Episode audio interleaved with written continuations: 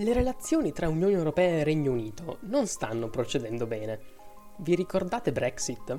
E tutti quei periodi di transizione, sempre prolungati, in cui non si sapeva se il Regno Unito fosse veramente uscito dal mercato comune europeo oppure no? Il 1 aprile 2021 si sarebbe concluso l'ennesimo, e forse ultimo, periodo di transizione, iniziato l'1 gennaio 2021 con l'obiettivo di permettere alle aziende britanniche di adeguarsi ai controlli e alla burocrazia delle dogane europee. Allo scadere di questa fase di assestamento sarebbero dovute entrare in vigore le misure definitive per regolare il commercio tra Gran Bretagna e Irlanda del Nord.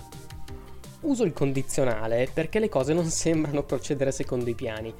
Il governo di Johnson infatti ha deciso unilateralmente di prolungare questo periodo di transizione fino a settembre 2021 nelle scorse settimane allora in casa UE è stata avviata una procedura di infrazione contro il Regno Unito per una presunta violazione del protocollo che regola, in particolare, lo status dell'Irlanda del Nord dopo Brexit. Ma scopriamo insieme di cosa si tratta.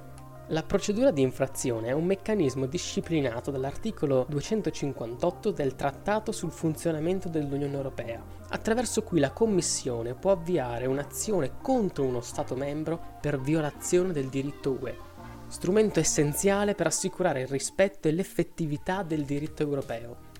E quale sarebbe nello specifico l'oggetto della violazione da parte del governo d'oltremanica in pratica, i britannici stanno dicendo alle parti interessate di non applicare un accordo internazionale, ha detto un funzionario europeo al Financial Times.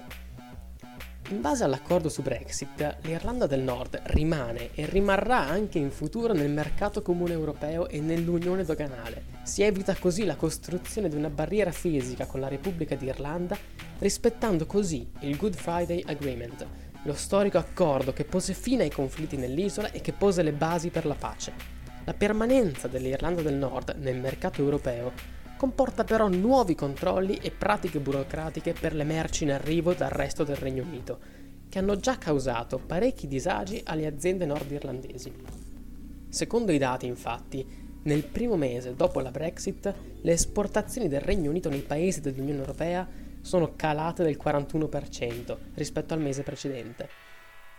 L'apertura di una procedura di infrazione prevede che nelle prossime settimane il Regno Unito possa difendersi dall'accusa della Commissione, ma se la controversia non verrà risolta, sarà necessario l'intervento della Corte di giustizia europea.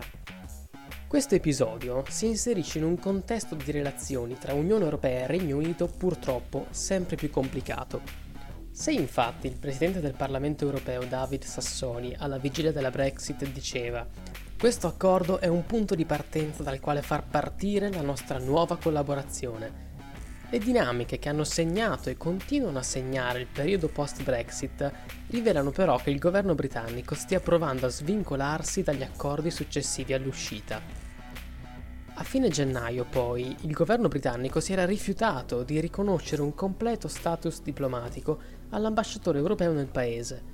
A questo, l'Unione aveva risposto escludendo quello britannico nelle riunioni a Bruxelles. Nonostante il sofferto divorzio abbia spinto le parti ad assumere posizioni di sfida, rimangono molti temi su cui è possibile e invece sarà necessaria maggiore cooperazione e una maggiore convergenza nelle politiche dei due paesi dal cambiamento climatico al terrorismo alla difesa dello Stato di diritto.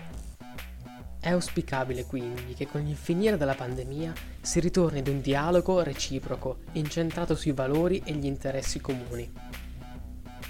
Jacopo Bulgarini, da Verona, per Eurofonica.